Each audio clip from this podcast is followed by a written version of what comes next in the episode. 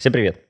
Все мы сталкиваемся с хаосом окружающей жизни, и каждый по-своему старается его решить. Кто-то выбирает путь, проторенный предками, а кто-то идет путем бунтаря. Мы попробовали каждый из этих путей и не говорим о том, что какой-то легче, проще, лучше или хуже другого. Мы понимаем, что у каждого будет на самом деле своя дорога, которая будет стоять и из одного, и из второго. А чтобы понять, из чего она может состоять, мы записываем наш подкаст «Хаос и порядок», в котором мы разбираем разные подходы к волнующим каждого темам. И наши преданные слушатели уже умеют определять тему нашего выпуска по представлению. Меня зовут Антон Лужковский, я тот человек, который девятый год живет на Бали, но при этом у меня есть такое ощущение, во всяком случае, когда мы с Сашей готовили этот выпуск, я его озвучил, что у меня есть такое ощущение, что я в эти девять лет особенно сильно не путешествовал. И как твое ощущение сейчас? Ты его успел проверить? Я выписал страны. Раз, два, три, четыре, пять стран у меня новых за это время. И раз, два, три, четыре, пять, шесть стран э, старых. Возможно, если так на это посмотреть, то все-таки какое-то количество путешествий у меня в жизни было. Прекрасно. И я Александр Лозовский. Я тот человек, который к своим тридцати пяти годам побывал в тридцати четырёх странах. И мне осталась еще одна. Есть у моего друга такая фраза, что количество стран, в которых ты был, должно быть равно или больше количества лет, сколько тебе исполнилось.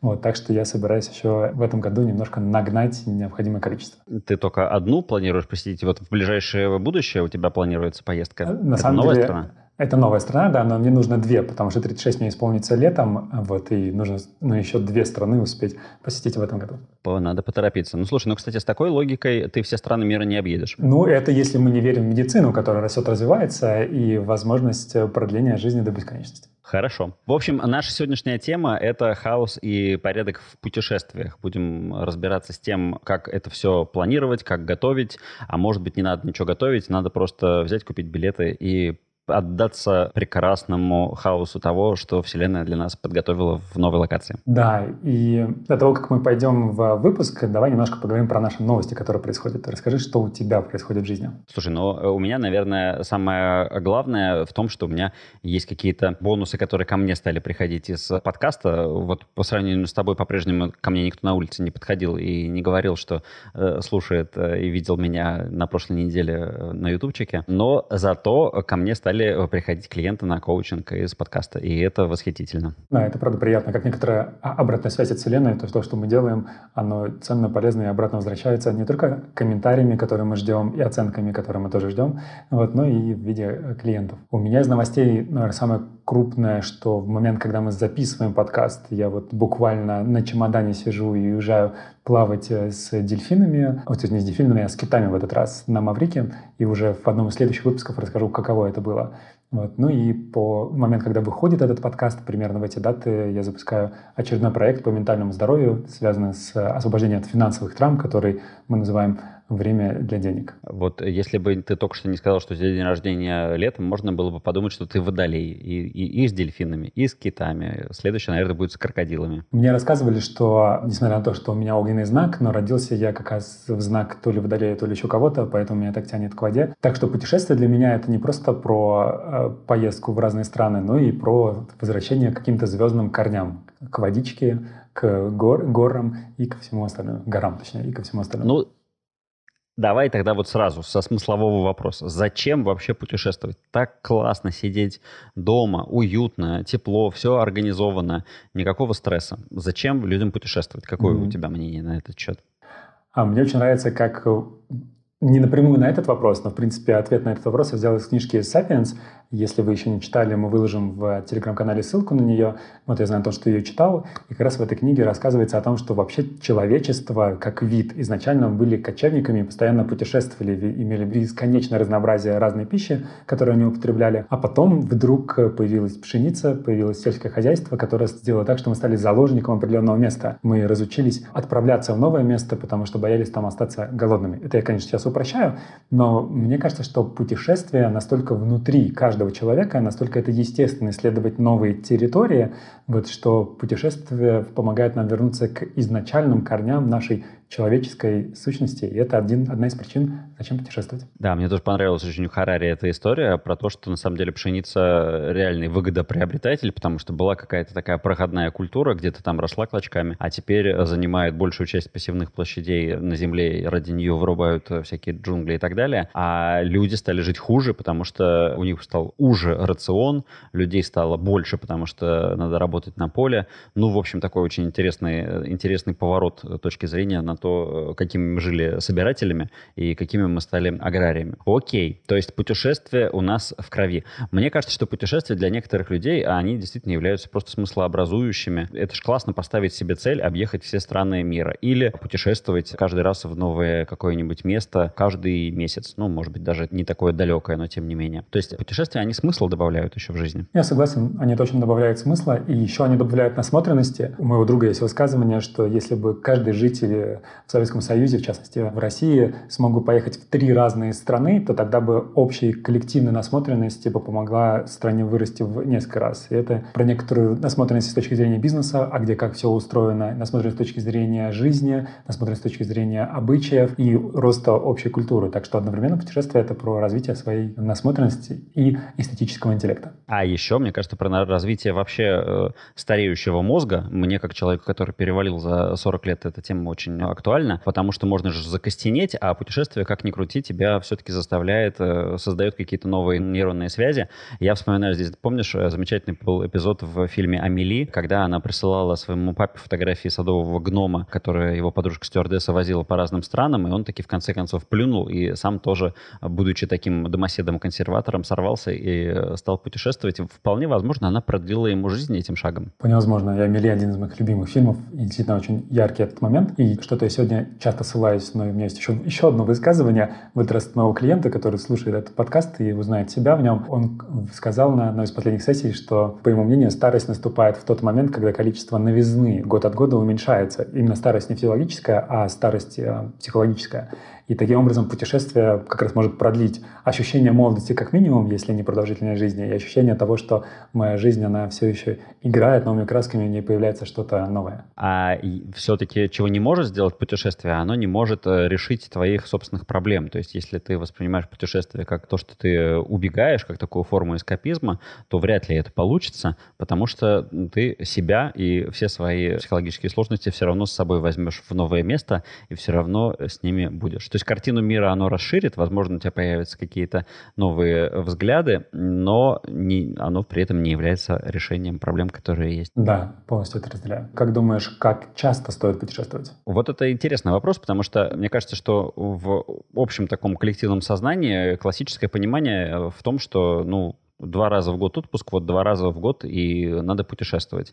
Но я на самом деле уже забрасывал удочку про то, что путешествие может быть не таким уж и длинным. Я обожаю Ладожское озеро, и для меня, например, поездка на выходные, ну, может быть, там чуточку расширенные, типа там на три дня, может быть, с детьми, с байдарками, может быть, там с друзьями, с палатками. Вот я точно это воспринимаю как путешествие. Оно для меня является смыслообразующим, когда у меня образовались там даты, наметилась компания, и я живу вот с предвкушением этого события. Знаешь, кстати, я сейчас вспомнил фразу прекрасную моей тети. Она когда-то говорила, что нормальное, хорошее состояние — это когда у тебя есть билеты, когда ты знаешь, что ты в какой-то момент куда-то поедешь. И в этом смысле, ну, наверное, это может быть месяц, может быть два, может быть три, но у тебя вот есть это состояние, есть эта точка того, что ты куда-то поедешь. Вот путешествие запланировано. Я вспомнил, как в одном из выпусков про финансы я говорил о том, что у меня лежала определенная сумма на отдельной карточке на билеты, что в случае чего, да, у меня есть деньги на билеты, полететь куда угодно. Если не слушали выпуски, послушайте, очень хорошие у нас выпуски были про финансы. Вот, и мне это, конечно, отзывается, эта идея. И мне очень отзывается то, что ты обозначил, что путешествие — это, хотя в сознании кажется, что это вот два раза в год куда-то далеко, но на самом деле путешествие может быть и небольшое, небольшая поездка куда-то, а может даже и не всегда поездка. Вот, и возникает вопрос тогда, что? что? Что является путешествием? Для тебя путешествие будет, если что есть внутри этого события? Получается, что для меня путешествие, даже если я приеду туда, где я уже был, Я просто знаю, что я еду за определенными ощущениями, за определенными состояниями, в которые я хочу снова погрузиться.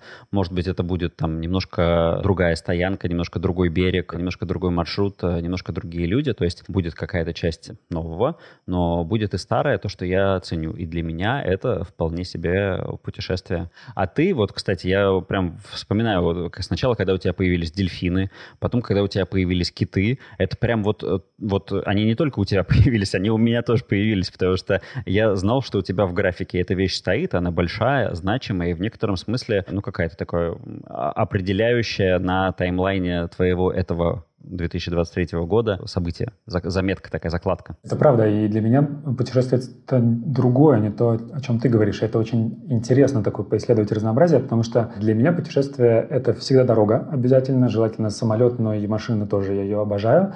И это что-то новое, это либо новое место, либо внутри места, где я был, что-то новое событие, или новый музей, или новая выставка, или концерт. Но для меня точно должна быть новизна. Если я в одно и то же, ну, например, там, до пандемии я очень часто ездил в Хельсинки, потому что от Петербурга очень, очень близко, и я не всегда это воспринимал как путешествие, иногда это было как поездка в магазин, потому что, собственно, в магазин я туда ездил за какими-то продуктами. А чтобы это стало путешествием, внутри тех же самых Хельсинки должно произойти какое-то событие, на которое я еду, и иначе для меня это как бы в рутину скатывается. И так как мне повезло, и с шестнадцатого года я каждый месяц уезжал за границу, то я не могу сказать, что каждый месяц это было путешествие. А вот путешествием будет, когда это есть как раз новизна, как раз разнообразие, и дорога, да, дорога и новизна событий ключевая. Да, слушай, интересно. Вот у меня в островной жизни, если надо переплыть на другой остров, даже если это, там, не знаю, тридцать минут на фастбоуте, то вот тогда это считается путешествием. Хотя, пожалуй, если поехать на какой-нибудь очень дальний пляж на ночь или на пару ночей, так, чтобы ехать часа два, то это тоже будет такое мини-путешествие. Наверное, наверное, так. Но интересно, что ты сказал про события, потому что вот это очень интересный вопрос, а как выбрать, куда поехать? Концерты, фестивали, встречи каких-нибудь друзей, которые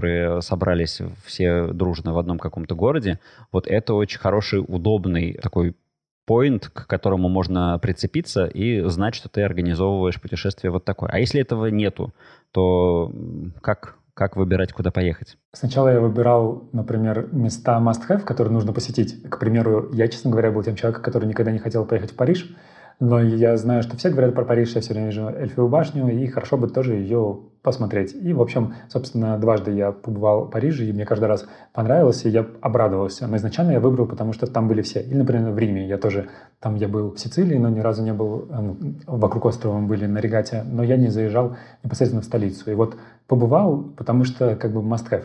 Но мне, мне и понравилось. А потом, когда must-have закончились, я начал прислушиваться к окружению, к клиентам, к друзьям, какие страны они упоминают, какие города, о которых я никогда не задумывался. Так я, например, попал на Фарерские острова. Мало кто знает про их существование. Они между Исландией и Данией находятся. Это для меня, по крайней мере, потрясающие по флоре и фауне неразнообразные, но очень интересные места. Я про, про них даже не знал. Просто узнал, что мой друг туда едет праздновать свое тридцатилетие. И я сказал, я тоже хочу. Вот. И так мы небольшой компанией туда уехали. И так было очень много мест, которые родились просто потому, что я послушал, куда люди ездят. И подумал, что, а почему бы не попробовать? Круто. И это интересно. Мы Мы здесь зацикливаем немножко историю с, с общением, с, с друзьями, потому что я вспоминаю, что одно из самых безумных путешествий, которое у меня было, началось просто со звонка моего друга, который сказал, я вот тут обнаружил, что летом в такую-то субботу концерт Coldplay в Стокгольме, а в воскресенье концерт Radio Head в Праге, и между ними самолет стоимостью двадцать пять долларов. И так вот мы отправились на совершенно безумные выходные, С, с паромом из Хельсинки в Стокгольм, там какими-то самолетами, какими-то машинами.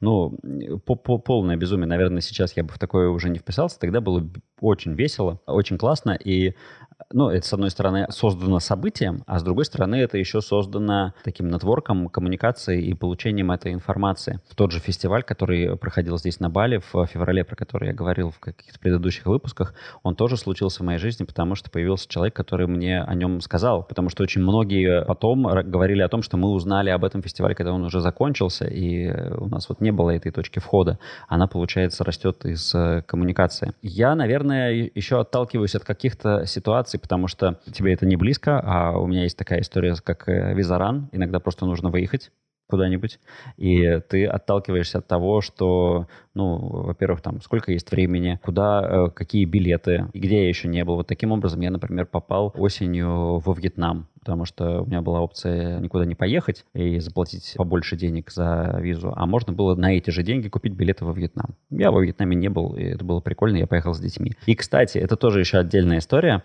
когда у тебя есть желание показать какое-то место кому-то из близких, потому что ты бы там уже был, и ты хочешь кого-то туда привести. И это тоже работает очень здорово. Прикольно. Особенно, наверное, для, ну, для детей показать им место, где ты был. Такая отдельная, отдельная какая-то радость и вклад в да. вашу семью.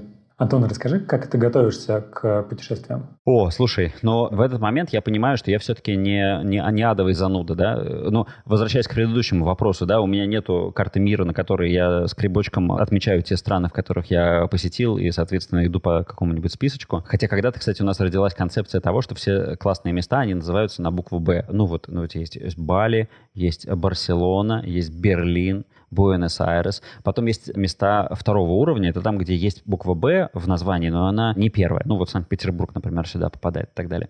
И отсюда, кстати, рождается прикольная концепция того, чтобы реально пойти и путешествовать по всем местам, которые начинаются на букву «Б».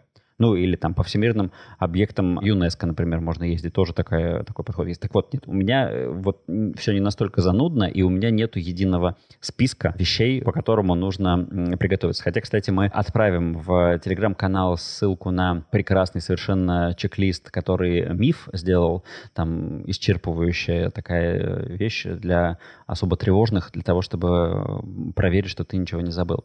Я получаю удовольствие от того, чтобы каждый раз написать свежий список тех вещей, которые мне нужно взять. То есть я начинаю готовиться заранее, я пишу, что мне необходимо сделать, что мне нужно купить, что мне нужно взять, что мне нужно подготовить, и дальше по этому списочку иду и собираюсь. И чуть-чуть смотрю информацию про место, куда я еду, но все же мне больше нравится приехать и отдаться потоку, постараться его поймать и посмотреть, какие приятные сюрпризы он мне принесет. Как ты делаешь? Ну, в чем-то схоже, а в чем-то отлично. Я не делаю списки вещей заранее, то есть у меня нет единого списка. В моем списке, точнее, есть три пункта. Что я должен взять с собой паспорт, я должен взять с собой деньги, там, кошелек с деньгами, да, и я должен взять с собой плавки. Плавки беру всегда, даже если я езжу в место, где не планируется плавать, но это потому что я знаю точно, что я найду где-то в воду. К вопросу о водяных знаках. И... Эти вещи есть всегда. Потом иногда я собираю по ходу список, чтобы не забыть, что взять. Например, сейчас, когда я поеду к китам, там нужно тысячу всего взять, собственно, в оборудование. Вот, и я просто, хотя это будет фридайвинг, а не дайвинг, все равно кучу, кучу мелочей нужно взять. Я не делаю список, на самом деле, я кидаю все в чемодан заранее, и вот постепенно этот чемодан каким-то образом собирается. А я всегда что-то теряю в путешествии, это для меня нормально. Чаще всего это джибицы на кроксах, иногда это зарядки. Вот, но, в принципе, иногда я, иногда я осознанно беру с собой вещи в путешествии, чтобы там их оставить. Ты знаешь, такой, последняя поездка у футболки, которая мне столько лет нравилась, но уже пора, пора от нее отказаться. А когда я приезжаю на место, я стараюсь заранее ничего не смотреть. Ни обзоров, ни фотографий, ни список из достопримечательностей. Для меня важен такой вот чистый первый контакт. Единственное, что моя подруга как-то посоветовала всегда выбирать момент, когда ты увидишься с городом, и выбирать, как ты будешь от аэропорта добираться на поезде, на такси, или на, на метро, или на автобусе, для того, чтобы первая встреча была потрясающей. Собственно, в Париже я так и сделал, и мы поехали на автобусе, который привез нас прямо к зданию оперы. Это было невероятное вот вау впечатление сразу же, потому что здание, правда, очень красивое. И вот я пытаюсь выбрать первый контакт, а дальше просто первый день ходить, на все глазеть, наслаждаться архитектурой, ритмом, людьми, динамикой, и вечером первого дня уже в путешествии открывать список двадцати достопримечательностей и смотреть, куда попасть. Вот такая у меня чаще всего стратегия происходит. Прикольно. Мне нравится история с последней поездкой. У меня так было как-то с палаткой. Я ехал на Boom Fest, на фестиваль в Испанию, и вез с собой из Питера палатку, которая прослужила мне верой и правдой много-много лет.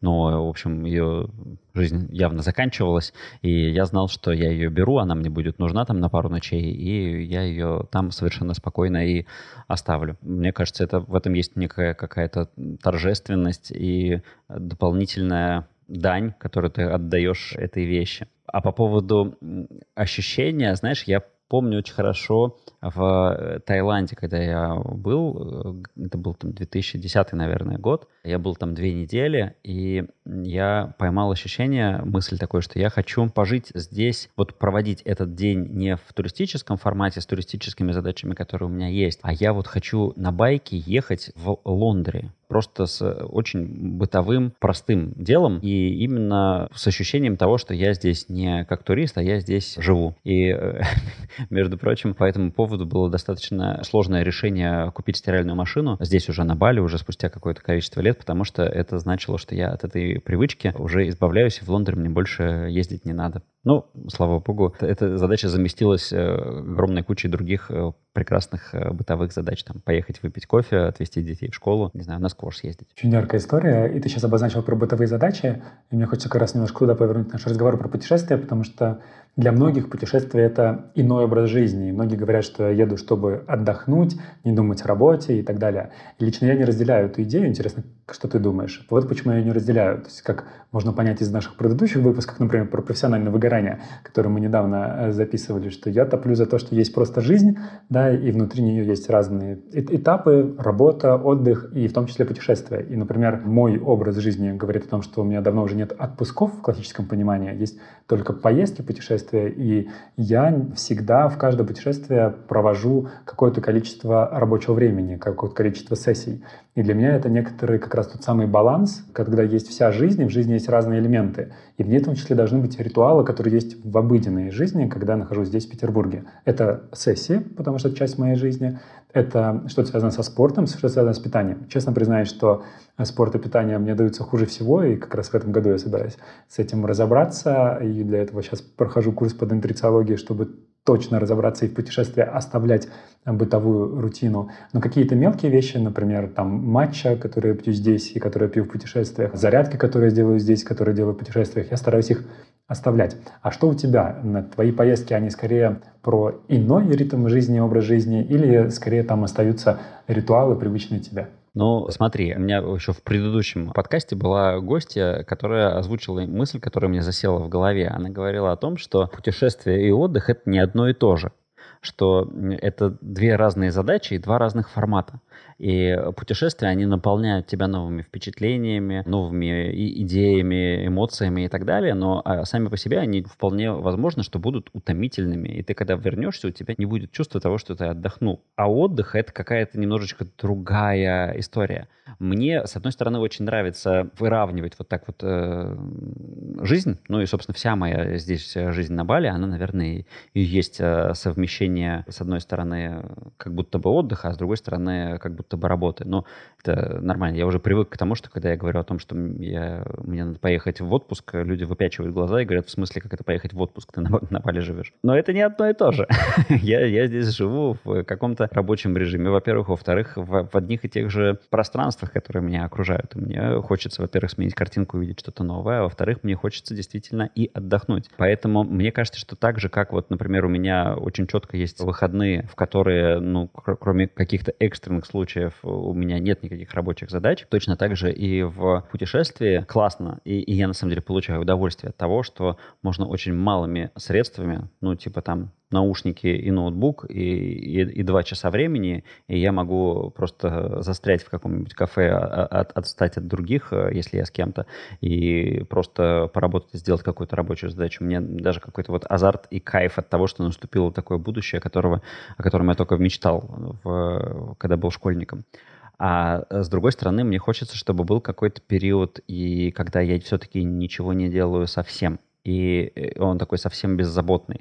Я уже рассказывал в каком-то из предыдущих выпусков о том, как я осознал, что я разучился отдыхать, потому что я думал, что отпуск — это когда тебе надо доделать все самые последние дела. Так вот, только когда я послед... доделал последние дела, я наконец-таки на самом деле и начал отдыхать. Поэтому, наверное, для меня это все-таки чуть разные вещи. Хотя я не могу сказать, что я докопался до самой сути и умею очень четко переключать этот рубильник и знать, сколько мне нужно того, сколько другого. Это очень важно, мне кажется, мысль, что отдых, путешествия — это могут быть разные вещи. И отдохнуть можно без путешествий, и устать можно в путешествии. Да, и эта фраза после возвращения, что мне нужно еще три дня, чтобы прийти в себя и просто полежать. И я этот вопрос решаю следующим образом. У меня в жизни есть дни, когда я выключаю все в социальные сети, контакты с людьми и просто день посвящаю тюленству, отдыху, иногда сплю весь день. И я понимаю, что такое может произойти и в момент поездки, поэтому всех, с кем я езжу, я их предупреждаю, что, возможно, будет такой момент, когда мне нужно будет личное время, и оно может быть занять весь день, и в какой-то момент, когда мы не пойдем вместе в музей, не будем вместе гулять, а просто разойдемся, и каждый будет в своем ритме, в своих действиях. Вот я конкретно буду там наедине с собой что, что-то делать.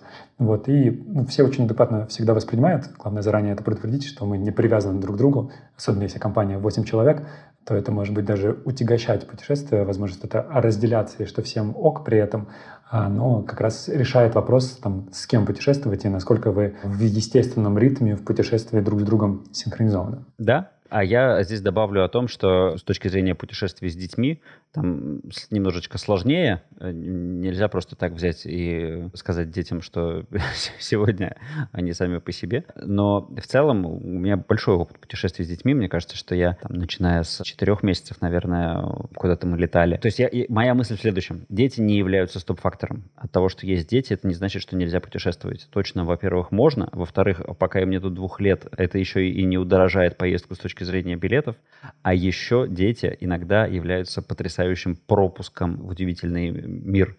Например, мы летали в Грузию, когда моему сыну было полгода, и, во-первых, там тоже, знаешь, как бы как история про первое впечатление. На паспортном контроле в тот момент грузины выдавали тебе маленькую бутылочку вина, то есть тебе ставят, ставят штамп в паспорт и дают маленькую бутылочку вина. Бутылку дали мне, моей жене, маме, папе, моей дочери, которой было тогда, соответственно, там четыре с половиной года, бутылку вина не дали, а моему полугодовому сыну выдали бутылку, потому что он мужчина. Ну и вообще дальше вот с этим вот маленьким мужчиной уровень радушия и гостеприимства в Грузии, ну, он и так запредельный, а, а здесь он вот вне всяких норм. То есть маленький ребенок, он является пропуском, и это очень круто. Я полностью разделяю идею, что ограничение в головах родителей и... Если вам кажется, что с появлением ребенка вдруг вы не можете путешествовать, остановитесь и попробуйте еще раз посмотреть на эту ситуацию. И меня вдохновляет молодая пара семейная, которая вместе с нами едет к китам. Через полпланеты будет этот самый перелет, и у их ребенку нет еще двух лет, и он летит вместе с ними. И я уверен, что поездка состоится наилучшим образом для всей семьи. И именно как раз одна из мыслей, которой они как раз делились, что появление ребенка меняет жизнь, это точно, но это не значит, что она должна останавливать твою жизнь. Точно. У них будет большой перелет, это значит, что ребенок совершенно спокойно будет спать в люльке, в, ну там вот впереди салона есть стена, к которой прицепляется люлька, ребенок туда ложится и совершенно спокойно спит. Вообще полный кайф. Кажется, это все, что мы хотели обсудить в этом выпуске. Если вам есть что добавить, пишите комментарии, мы будем благодарны и будем на них отвечать.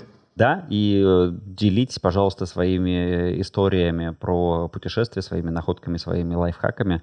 Нам тоже очень интересно послушать и обогатиться и вашими историями и обратной связью. Напоминаю, что следить за тем, как Антон живет на Бали, можно, подписавшись на него в Instagram, а узнать о том, как я съездил к китам, можно, подписавшись на мой Instagram. Ну и не забывайте вообще, если вы вдруг не подписаны на наш подкаст, подписаться, поставьте, пожалуйста, лайков и расскажите, перешлите. Шлите, пожалуйста, ссылки на подкаст вашим друзьям и знакомым.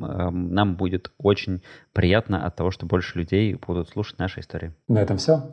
Пусть в ваших путешествиях всегда будет искринка хаоса и неожиданности. Ну и, конечно же, все это будет базироваться на дающем вам комфорт и спокойствие порядке. Пока. Пока.